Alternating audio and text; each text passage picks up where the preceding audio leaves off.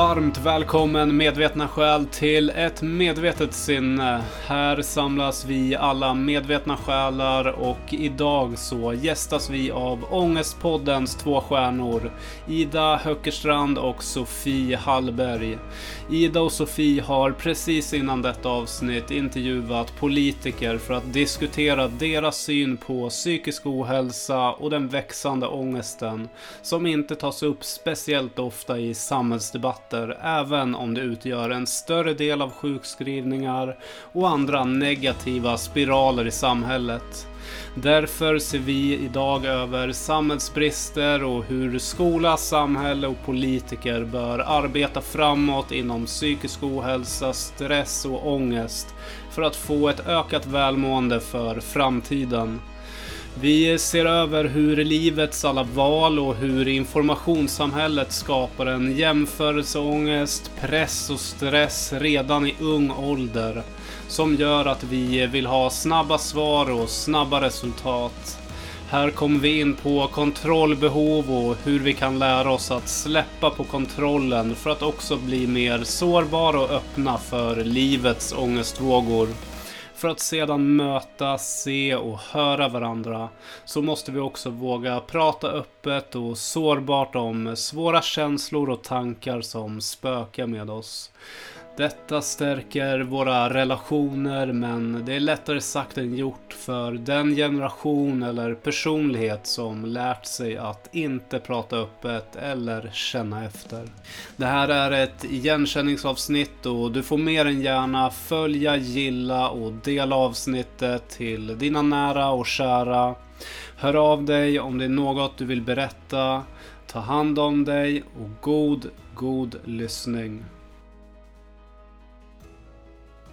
De finaste relationerna man har i sitt liv, eller i alla fall om jag tänker på mina, det är ju liksom de relationer jag har fått där man liksom har mötts i någonting som är dåligt. Alltså ja. en, en jobbig känsla eller en jobbig upplevelse eller att man så sitter och pratar om någonting som man har varit med om som har bidragit till mycket ångest eller att man har mått piss och så kan den andra relatera. Alltså det är, det är ju så man hitta varandra på djupet. Ah.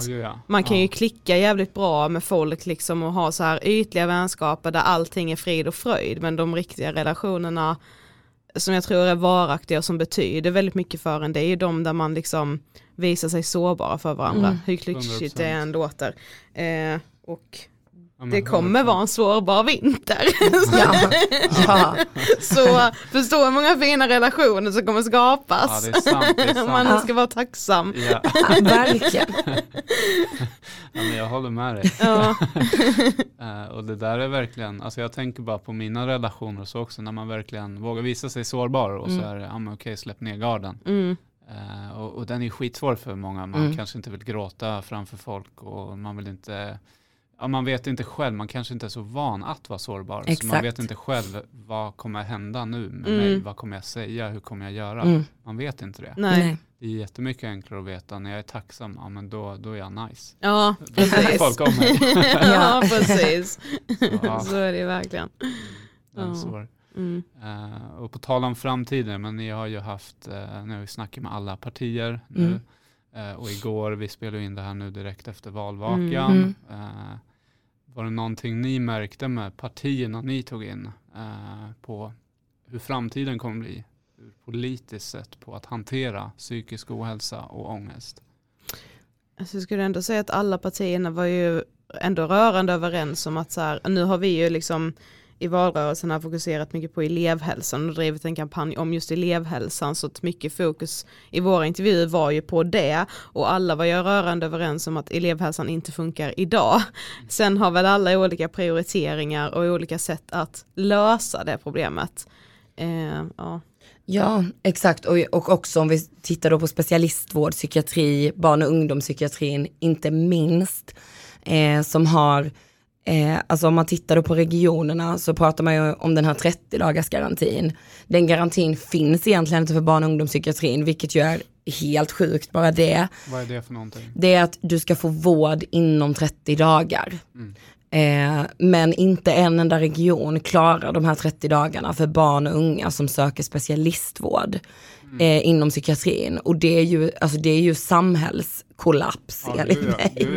ja. Eh, men, men Ja, alltså det var de ju också rörande överens om att så, så kan vi inte ha det. Alltså den här situationen vi har idag av att barn och unga mår väldigt, väldigt dåligt.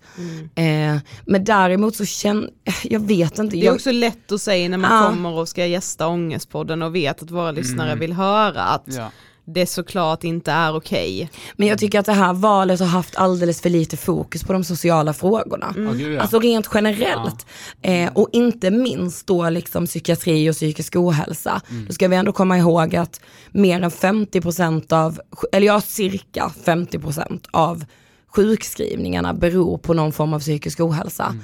Det, då, då tycker jag det är ganska skevt att det får ta så lite plats. Jag håller med. Det är liksom, idag är det gymnasieelever som blir sjukskrivna för utmattning. Ja. Mm. Och det, då är det ju ändå någonting som har hänt för att så här, det, det pågick inte när vi gick i gymnasiet. Alltså Nej. folk mådde dåligt absolut och det var nog mycket, mycket mer panikångest än vad man förstod för att vi pratade ingenting om psykisk ohälsa. Så här, jag tror det var, du var inte ensam om dina panikångestattacker på skoltoaletten. Liksom. Nej. Eh, men det här med att liksom folk blev sjukskrivna, så nej, det skulle vara eh, någon enstaka så som fick väldigt, väldigt, väldigt mycket problem med ätstörningar. Annars var det ju ingenting så. Nu när vi är ute och föreläser så är det ju liksom, alltså på nästan varenda skola så är det ungdomar som är sjukskrivna på grund av stress och utmattning. Eh, Hur många upplever ni, alltså när ni är ute på skolor, vad är liksom, vad är vanligaste ångesten ni ser och vad, alltså hur, hur stort antal snackar vi om? Är det liksom 50% av eleverna som säger att de upplever ångest? Oj, Och det där, ohälsa. ja, alla kommer ju liksom inte fram och prata med Nej och jag tänker också vad BRIS eh, gör ju någon under, jag vågar inte svara på de siffrorna. Däremot ser man ju att eh, under pandemin så såg man att ätstörningar ökade och att det blir, kryper allt längre ner i åldrarna. Man ser också att, eh, alltså på självmordsstatistiken så är det bara en åldersgrupp som ökar och det är unga mellan 15 och 24 Ja. då är det ju någonting som inte, alltså det är ju någonting i vårt system som är fel. Om man liksom i en välfärdsstat som Sverige mår så pass dåligt och passerar alla instanser men ändå tar sitt liv. Det, är, det är så djupt, djupt, djupt sorgligt och så, alltså det är ju ett svek av, av samhället skulle jag säga. Men jag skulle ändå Ehm. säga att de som liksom ändå typ vill prata och så, de, de, alltså det är ju mycket stress och press och alltså så sjukt mycket höga förväntningar på dem själva. Alltså vi hade nu då inför den här kampanjen som vi drev nu inför valet så hade vi fokusgrupper där vi träffade eh, elever. Och alltså bara det vokabuläret de har är så långt, långt, långt över mitt vokabulär trots att jag är så mycket äldre och de har inte ens tagit studenten. Eh, och de var så smarta, kloka, alltså resonemangen var så djupa och filosofiska och de var också så här ja men man måste ju komma in på här, den här högskolan och då måste man ju också tänka på bostad och man måste ha jobb samtidigt. Och jag var så här, alltså att ni har det vuxna tankesättet redan. Jag, jag tänkte så här, åh efter studenten ska jag flytta till Stockholm, det får bara lösa sig på något sätt. Hade liksom ingen så här ekonomiska, inget ekonomiskt konsekvenstänk, visste inte hur svårt det var att få bostad i Stockholm. Alltså de är redan så Ja, medvetna om alla de svårigheterna som man ställs inför Mm. i samhället. Och det kanske är bra på ett sätt för annars kanske det blir en jävla käftsmäll om man inte fattar någonting. Men det är ändå sjukt att de får aldrig vara det är som att de inte får vara ungdomar Ja, lika det, länge exakt. som vi fick vara det. Vi fick vara så här göra väldigt dumma beslut och inte ha något konsekvenstänk. Men de är så himla vuxna i tänket Mm. redan. Jag var så här, bara så ni kan typ chilla lite. Ja, Ni verkligen. behöver inte vara på den här nivån redan. Mm. Och jag tror att det kan bidra också till mycket stress och utmattning. Alltså man är så här, hur ska jag orka? Man bara, men ni behöver inte orka på den nivån. Nej, och det är väl någon del kanske av just informationssamhället som har växt fram av sociala medier. Ja. Hur Mm. enkelt det är att se vad, fram, alltså framtiden, hur mår folk, hur ska man bete Exakt. sig? Mm. Och då kommer den här jämförelsen och Mm. pressen på att jag måste lyckas. Mm. Och Och bara hur att- dåligt ja. det kommer gå om jag inte lyckas göra det, alla de här Ja. stegen typ. Exakt, stegen ja. Ja. Man måste följa dem också. Ja. Eh, ja. Den, där, den där har vi pratat mycket om i, i min podd med just den Mm. här uh, hur man eh, grundas liksom och hur man formas av samhällets normer. Mm. Av just, det finns en trapp, du ska gå i skolan, du Exakt. ska skaffa jobb, skaffa flickvän eller pojkvän, skaffa barn, bostad, hela den här faderullan. Ja. Liksom. Ja. Men Mm. alla kanske inte vill det. Nej, Nej, exakt. och måste man göra det i den ordningen? Mm. Men jag skulle också säga att man märker framför allt på unga tjejer, alltså sociala medier och den påverkan. Mm. Eh, att man liksom, ja, men man, man påverkas något så kopiöst av vad man ser. Eh, och att det liksom sen ska implementeras i livet och att det också genomsyrar varenda litet beslut de här unga tjejerna tar. Mm. Eh, vilket såklart är jättestressigt. Mm. Ja, jag håller med. Sen har ni ju en bok också. Mm. Eh, och där är det ju lite, pratar man, eller pratar, skriver ni lite om eh, liksom valen, att det är mycket val. Ja, Och den delen tänker jag också spelar in. Att det Exakt. finns så otroligt mycket att välja. Eh, och jag tror, när jag pratade, minns rätt var det Henrik Fexeus, vi pratade lite om det. Ja. Om att alltså, det är bra att ha mycket val, men det är också dåligt. Mm. Det kan vara rätt nice så här, det är det här valet, du har två val. ja, exakt. Ja. Det blir Mm. mycket enklare då på Mm. något sätt. Eh, sen är det nice att ha massa val, men det kan snurra till extremt mycket. Mm. Gud ja. Nej man har mycket ångest så är det ju som att man tänker så här, fan vad skönt det hade varit om någon bara sa till mig att det här valet ska du göra där, sen ska du göra det och sen ska du Ah, gå den vägen. Ja, alltså bara så Shit. kan någon bara valla mig som ett får genom det här så kallade livet. Ja. Men när man har perioder när man inte har ångest då, då gillar man ju alla de här valmöjligheterna. Mm. Eh, Men jag tror att liksom, alltså alla de här valmöjligheterna gör ju också att när du kan välja så mycket innebär också att du kan välja fel. mm, Eh, och jag tror fel. att, Ja, Ja, men fel, exakt alltså. ja. och att den stressen eh, gör att du aldrig heller kan känna att du har valt rätt. Alltså, Mm, eh, 100%. Mm. Tänk om jag hade gjort så här istället. Eller Exakt. vad hade, jag gjort, vad hade jag varit om jag hade gjort det där? Eller Ja. jaha fan så såg man tio andra som tog det där andra beslutet och hur, hur har det gått för dem? Ja nej, alltså så, ja, Ja. åter till jämförelse. Ja, det är liksom. så sant. Alltså den där är ju, jag är lite annorlunda där också med just den här, eh, för jag, är, jag tänker väldigt mycket så här, det som händer är meningen. Mm. Alltså jag har fått in den mantran i mitt huvud. Ja det tror jag är genom så skitbra. Ja det, det är bra som Mm. fasen för mig. Ja. Eh, men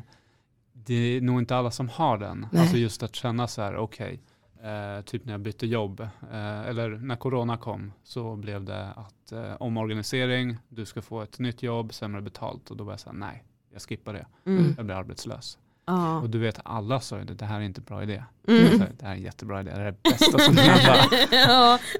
Självklart kände jag stress och så här, men, Mm. men jag tänkte också så här, jag har ingen aning, ingen har en aning. Nej. Ingen har koll egentligen. Mm. Vem vet, framtiden har, alltså ingen vet Nej. vad som är det bästa beslutet. exakt. Det får man bara se, Mm. tänker jag.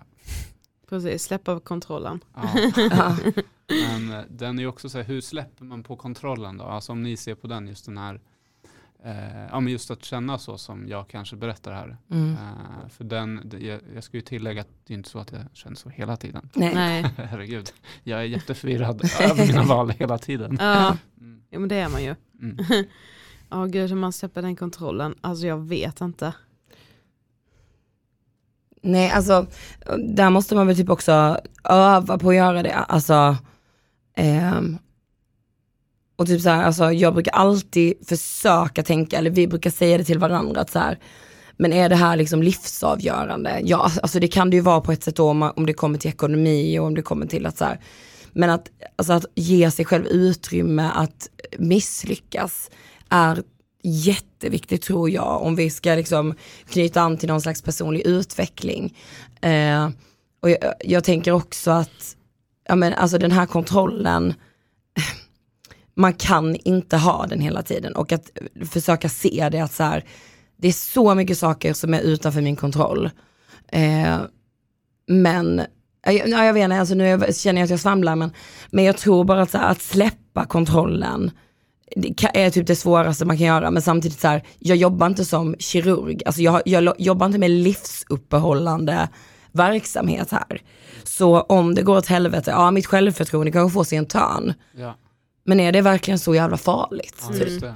Ja men det är ju som vi var inne på innan, det här med sårbarhet. För då Ja, blir du ju exakt. sårad och Mm. där Ja. växer man. Mm. Ja. Verkligen. Och att så här, ja jag kommer bli ledsen och besviken men jag, måste jag vara så rädd för de känslorna? Ja.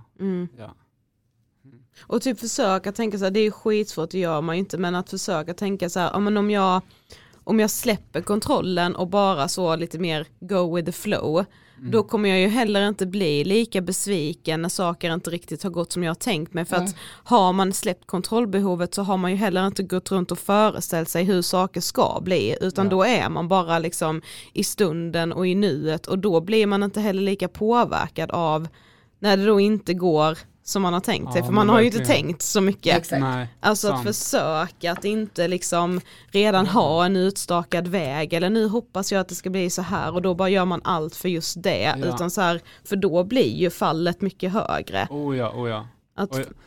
Förlåt om jag avbryter. Nej, nej, nej. Men jag tänker också det om man tar liksom bara som nu, den här, det här samtalet vi har. Mm. Jag skulle ju kunna haft värsta förväntningen med att den här frågan måste komma in exakt nu. Ja. Alltså förstår ni, då Mm. bygger jag upp en förväntning på att Exakt. så här ska samtalet vara. Mm. Och sen när den inte blir det, då kommer jag få eh, alltså, en form av panik och så här, Mm. shit det här gick inget bra, helvete, Ja. nu har jag tappat det. Precis, och då kan det ändå vara ett jättebra poddavsnitt där ingen annan märker att det hade varit nice Exakt. om den frågan kom in där. Mm. Men i ditt huvud lämnar du ändå med att du är inte 100% nöjd med Ah. intervjun för den gick inte som du hade tänkt dig. Mm. Eh, och så, så kanske man liksom kan försöka applicera på livet generellt också. Ja, Att tänker det. inte tänka så mycket på, ja men, ja men vid den åldern så vill jag ha träffat någon och sen i den åldern så ska vi skaffa Exakt, barn och sen, och då, för då blir det liksom jättejobbigt om det inte infaller sig så. Ja.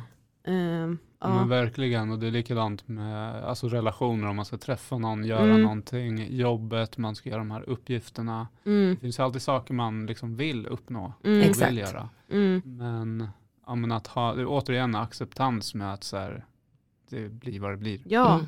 Eh, och det händer bland när det händer. Ja, Ja, Exakt. alltså verkligen så. ja. Mm. Eh, och jag tänker på just ångest med, eh, om man tar liksom, hur ser ni på framtiden med ångest? Alltså i skolan då, som vi var inne på, om vi backar tillbaka dit på elevhälsan. För Mm. ni, det, alltså den är ju jätteviktig. Jag jobbar ju själv i någon skola och jag har själv sett och det var där jag började må dåligt i skolan. Liksom. Mm. Mm. Och eh, alltså hur ser ni på hela den delen? Hur, hur ska skolan kunna hantera ångest och den här delen? Hur ska de göra? 10 000 kronors fråga. ja. Eh, alltså jag tror att det är enormt viktigt att liksom lyssna på, vad, alltså lyssna på vad elever säger. Hur vill elever att skolan ska fungera idag? Men sen tror jag också alltså, tillgänglighet av vuxna i skolan som ser eleven. Ehm, Alltså jag, jag, jag, jag tänkte sig så här om man ska ha så mental hälsa på schemat och sådär. Jag vet att vissa driver det. Inte helt övertygad eh, om det. Just för att jag vet att i de här förslagen som har lagts fram så, så ska det ansvaret ligga på skolkuratorn. Men skolkuratorn idag är redan överbelastad. Så att ge skolkuratorn ytterligare en arbetsuppgift tror jag inte löser ett enda problem, tvärtom. Eh, ja, men tillgänglig elevhälsa, eh, alltså så här, barn och unga kommer ha ångest, det kommer vi inte komma ifrån.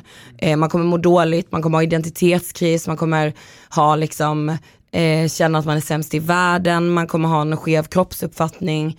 Eh, men man måste fånga upp de eleverna tidigt och det gör man inte idag. Det är där vi har brustit liksom i, i hela skolväsendet på något sätt. Mm. Eh, mycket, mycket mer eh, samarbete mellan eh, ungdomsmottagning, elevhälsa, socialtjänst, alltså hur kopplar man ihop dem? Idag är det som att de så är på olika planeter och eh, eh, snurrar, snurra runt. Eh, och så då lärarna som träffar eleverna allra mest, alltså jag vet inte, någon slags mer samverkan kring hur eleverna mår. Eh, idag är det självklart att alla företag har företagshälsa och den tummar man inte så ofta på. Utan ah, det finns liksom ett nummer du kan ringa, det här är försäkringen vi har på det här företaget. Men för våra elever är det inte alls säkert att det finns någonstans att vända sig om man mår dåligt. Och det är ju oacceptabelt att det är så. Ja. Mm. ja, men jag håller med dig. Ja. Jag tycker med att, eller vi liksom har börjat känna det lite att det känns ibland som att Alltså nu, ja men först så började man prata mer om psykisk ohälsa och det är jätteviktigt att göra det och vi måste prata mer om det här och yadi yadi. Och sen så började det vändas till att så här, ja men ungdomar känner efter så mycket, de mår så himla dåligt, alla började få panik över att ungdomar började sätta ord på sina känslor. Eh, och det känns som att många i vuxenvärlden då, om vi kallar det så, eh, tycker och tror att unga tror att all typ av ångest och livets skavigheter är lika med psykisk, Psykisk ohälsa. ja. Och nej, så är det verkligen inte. Eh, det handlar ju om att det är vuxenvärlden som aldrig har lärt sig att sätta ord på sina känslor så de blir livrädda nu när den yngre generationen är väldigt intresserade av personlig utveckling eller att lära känna alla sina känslor, att prata om alla sina känslor. Så man, nu har de växt upp och hört det här, vi ska prata mer om psykisk ohälsa, vi ska prata mer om Ah, våra känslor. och så gör de det och då får de höra ni känner efter så himla mycket, ni kan inte tro att, att livet, att det, alltså, allt det här är inte psykisk ohälsa, ni kan inte söka hjälp för allt och så här. Men, men ungdomar vet skillnaden på att ha ångest och ha ångest som är liksom bedövande, Ja. som Exakt. gör att man behöver hjälp. Eh, och det tror jag att många i vuxenvärlden har missuppfattat, för de tror ja. att ungdomar tror att allt är psykisk, psykisk Mm, ohälsa mm. och så är det verkligen inte. Eh, så att jag tror att det är lite så också, det här skiftet nu, alltså Mm. i att ungdomar faktiskt vill prata om sina känslor och så vet inte riktigt vuxenvärlden hur de ska hantera det, för de så. har alltid bara stängt inne sina Ja. fula känslor. Oh ja, oh ja. och bara pratat om de fina. ja, 100 procent. Eh, så att ja, det- förhoppningsvis så, ja, den där har jag märkt eh, när jag, alltså jag har ju träffat väldigt många äldre och yngre Mm. eh, och de äldre pratar väldigt sällan om, eh, eller när de pratar om sina problem, det kan vara att de har flytt landet. mm, Ja. Det kan vara att de eh, inte har råd med sin bostad Mm. och eh, barnet har inte mat liksom. mm, Men de pratar så lätt om det, som att så här, ja det är så det är. mm, Mm. Eh, de, de, jag behöver ingen hjälp. Mm. Ja, De vill exakt. inte vara i de jobbiga känslorna Nej. liksom. De, vill inte, de vill inte säga att så här, ja jag är förkrossad. Mm. jag ligger vaken på natten. Mm. Liksom. Mm, jag fattar. Ja. Det är lite så, väck inte den björn som sover mentalitet kring alla jobbiga känslor liksom. Mm, verkligen. Ja. Och det är, där är ju återigen den här med att bli sårbar. Alltså Exakt. verkligen. Mm. Jag har haft sån tillfälle där eh, en, en vuxen person verkligen för första gången så här bröt ihop framför mig. Mm. Eh, alltså första gången på he, hela personens liv. Mm. Oh, shit. Och Ja. personen är 60. Åh. Och det är så här, shit. Har Ja. du hållit inne allt det här i 60 år? Mm. Då är det shit. mycket som ska ut. Liksom. Ja, Ja. ja. Men, men det kan ju också vara så att alltså, jag menar inte att det är bra att stänga inne sina känslor så som man alltid har gjort i alla tider liksom från, fram till nu typ. Mm. Eh, men jag tänker också att det kanske ändå har varit enklare att göra det innan för då har man inte samtidigt också liksom blivit superpräglad av att alla andra är så lyckliga hela tiden Nej. och liksom blivit Nej. matade av sociala medier. Alltså om vi skulle leva det liksom sociala medielivet som vi ändå gör idag och samtidigt hålla inne alla de här jobbiga känslorna, alltså då skulle vi sprängas. Ja. Men innan har man kanske kunnat göra det för då har du inte kunnat samtidigt jämföra dig med hela världen Exakt. på två sekunder utan då har du jämfört Det- dig med ja. liksom skolkatalogen och klick typ. Alltså så. Ja. Eh, Veckorevy. ja precis. Ja, men 100 procent. Det är så, så veckotidningar Ja. eh, eller dagstidningar. Så jag tänker liksom att eh, ja, man kanske ändå har kunnat hålla inne sina känslor enklare innan Mm. än vad man kan nu. Ja. Vad, men vad skulle ni säga till dem då som liksom håller tillbaka? Alltså vad, eh, vad är ert främsta tips där? När, man- om, alltså, de känner ju säkert ångest. Mm. Jag var själv så när jag var yngre, du berättade också att du håller tillbaka Mm. känslor mycket.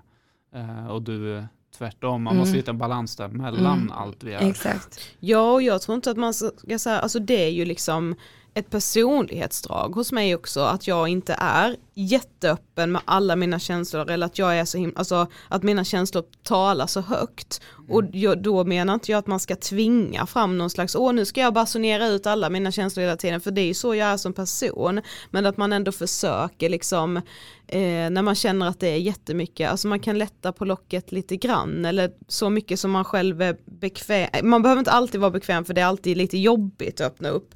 Men att man behöver liksom inte då jag, jag, behöver inte bli som Ida som, ja, alltså, som har mycket känslor och gärna pratar om det bara för att jag tycker att det är skitbra att Ida mm. gör det för nu, jag, är, jag är inte en sån person. Nej men det handlar väl också om att hitta en person som man litar på som man mm. kan liksom öppna upp sig för. Mm. Eh, och också så här återigen knyta an till om du har känt så här, har någon annan också gjort det? Mm. För vi är inte alla de här unika små snöflingorna som vi liksom eh, lite också har blivit lärda att vi är. Nej, nej, så jävla unika är vi inte. Nej. Någon annan kommer också ha känt mm. exakt så som du beskriver. Men man kan verkligen ta lite i taget. Ja, man exakt. behöver liksom inte bara så, nu ska jag öppna på locket och då ska allt ut på en och samma gång. Nej. Liksom, utan ta lite i taget. Men, men också att så, det, det är ju liksom all forskning visar ju att så här, det det bästa som finns när det kommer till liksom ångest, att må dåligt, trauman, det är att prata om det. Mm. Eh, att få sätta ord på det, men så här, det behöver man inte göra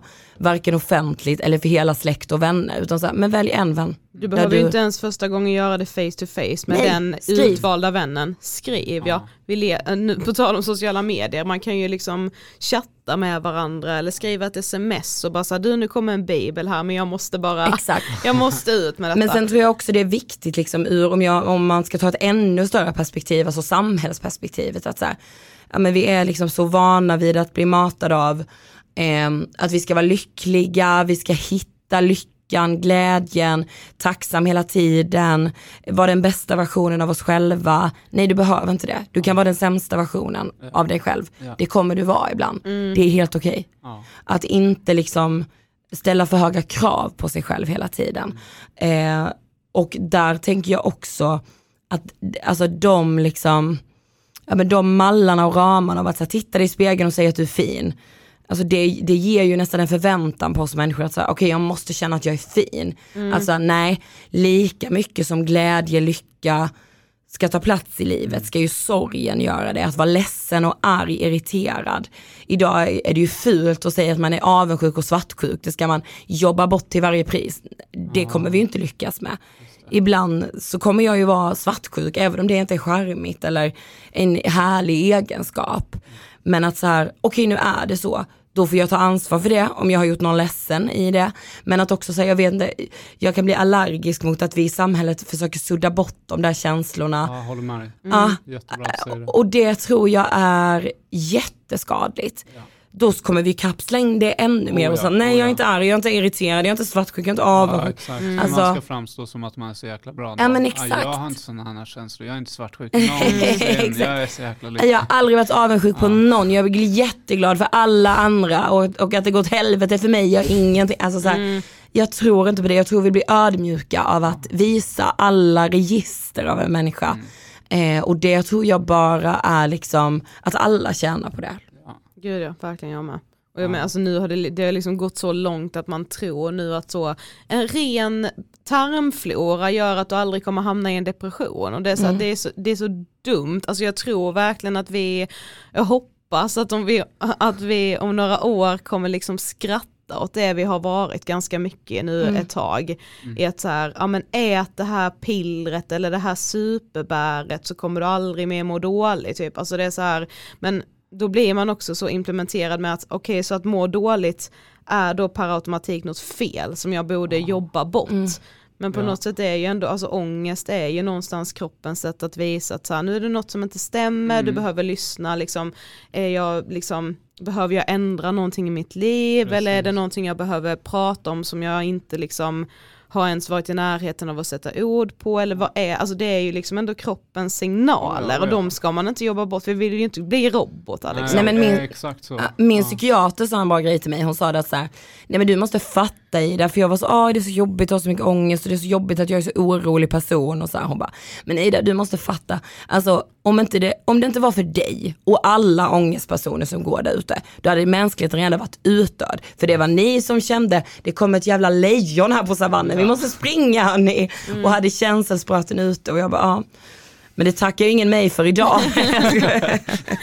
Nej, det är sant. Det är sant. Och jag, jag tror också som vi är inne på här, alltså jag tror alla de här känslorna, negativa, positiva, mm. de behövs. Mm. Ja. För det är som vi är inne på här, tar du bort alla negativa, då tror jag också de positiva försvinner. Ja, då, då, har vi inget då, då blir ju helt jävla ingen... avtrubbad. Exakt. Eller hur? Ja.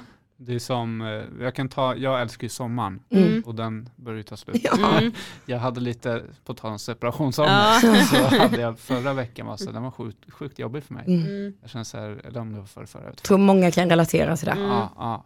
Och då är det så här, okej okay, det, det, är en period, Låter, alltså, jag vet att det är en period. Mm. Mm. Och sen får jag hoppas på att det är så här, ja, men, jag får jobba bort det. Det är en förändring på gång inom mig, hur ska jag hantera den? Och då får man ju försöka hantera den men det är inte alltid man vet hur och det kanske tar längre tid ibland. Mm. Exakt. Så är det liksom. Ja och, och typ också accepterat så här, för det kan jag med tänka mig att så, åh, men man ska bli serverad så mycket verktyg för sin ångest och så, vilket mm. ju, alltså det är ju skitbra om man, mm, om man är i en period med jättemycket ångest eller om man hamnat i en depression eller så, liksom när man går i terapi så vill man ju få mycket redskap.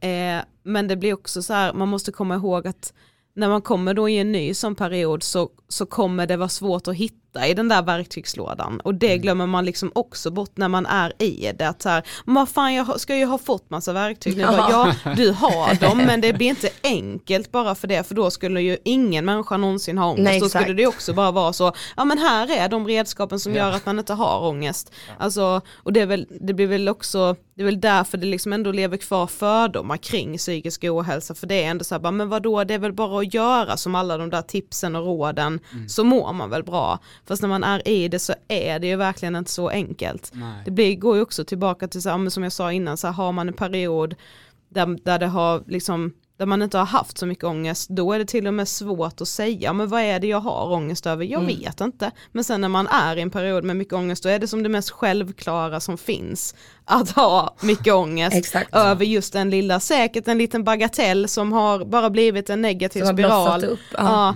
och så har det kommit massa längs med vägen liksom.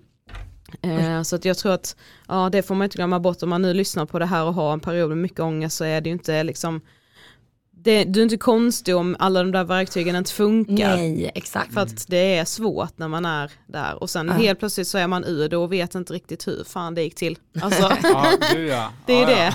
Alltså, helt plötsligt är det borta. Ja, ja. precis. Kommer det. Ja, precis. Och det är så livet kommer vara, ja. tyvärr.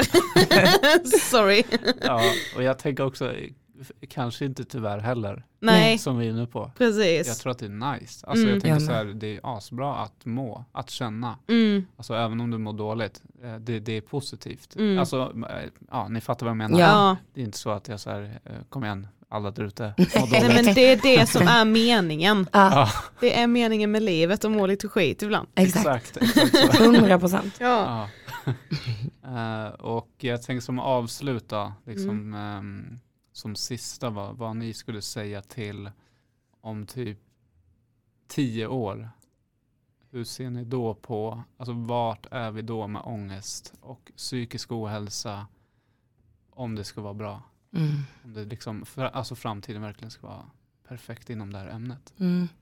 Alltså det känns som att jag behöver så, att jag vill dela på två olika bitar. Dels så här rent ur ett samhällsperspektiv så hoppas jag att vi fortsätter samtalet om de här ämnena, att det får ta plats, att vi, eh, att vi normaliserar psykisk ohälsa på samma sätt som eh, alltså fysiska sjukdomar.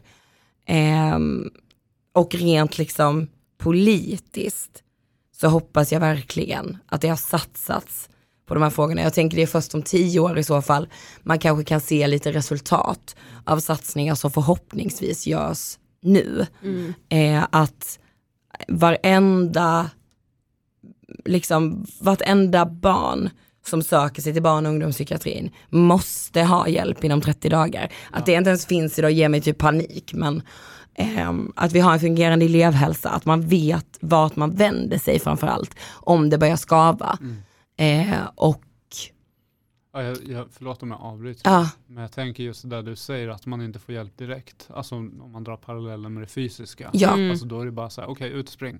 Ut Ja. och träna, det finns där. Mm.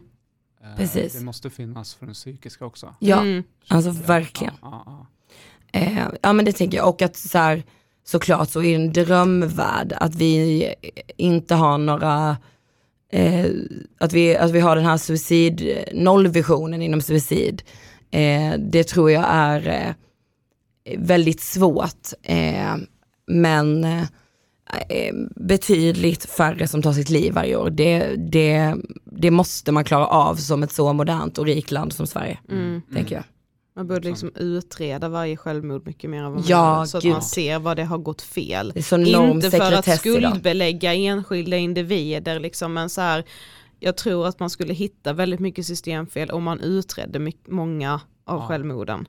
Ehm, men sen också om vi bara lämnade just det politiska så tror jag också så här, ja men om man kunde prata om liksom känslor så som vi har gjort här nu, Exakt. Eh, Det känns liksom som ett skitbra samtal vi har haft här i att så landa i att livet kommer vara liksom ganska piss ibland och att det typ är meningen med Mm. allt. Alltså eh, för att jag, jag, jag känner ju ändå bara till mig själv att när jag accepterade att så min vardag kommer nu generellt vara ganska så två plus, sen kommer jag ha stunder förhoppningsvis varje dag där det känns lite mer uppåt fyra fem Ja. Den stunden kanske varar i några minuter. Mm. Sen kommer jag säkert ha en hel dag på en vecka som känns 5 plus och sen så kommer jag ha en månad av ett år som känns 5 plus. Men generellt ganska 2 plus. Ja. Och det är så skönt att landa i det. För att liksom, och det låter jättetråkigt men att så med sänk förväntningarna, alltså man kan väl man måste kunna ha två saker i huvudet samtidigt. Det är klart att du kan ha höga förväntningar och hoppas på saker och längta efter saker och se fram emot saker men ja, hela livet står inte och hänger på att allt det där ska infinna sig utan livet är liksom resan på vägen dit på något Ja. sätt och den kommer vara snårig. Vackert. Ja. Båda svaren riktigt bra. Eh, och jag tänker för de som vill komma i kontakt med er, Mm. Ångestpodden finns ju självklart att lyssna på. Ja, överallt. kanske man vill eh, veta mer om er och så. Ja, vi har? Enklast är att skriva till oss på Instagram. Där heter vi Angestpodden, alltså Ångestpodden fast med A. mm, Eh, för där svarar vi. mm. Vi ska också börja med TikTok. Ja. Ah, ja. TikTok är vi igång med nu. The real. The real Angestpodden. eh, men eh, skicka ett DM eller eh, skriv en kommentar på Ja. Insta så svarar vi. Eller bara följ. Ja. Exakt, följ och lyssna på er. Ja, det får man gärna då, då får man ju vara med er hela tiden. Exakt. Precis. Det är asnice. Det finns något 400 avsnitt att lyssna på. Så. Ja, det, det finns några. Ja. Så man hittar nog något som faller i smak. Ja, det hoppas jag. Jajamän, 100%. Eh, Stort tack hörni för ni, alltså ni är helt fantastiska båda två som har lyft det här ämnet sedan 2015, kanske till och med innan för ni har ju kommit på idén också. Ja. Eh, och att ni gör det så otroligt bra. Eh, det hjälper många. Tack så jättemycket för att vi fick komma. Ja, tusen tack.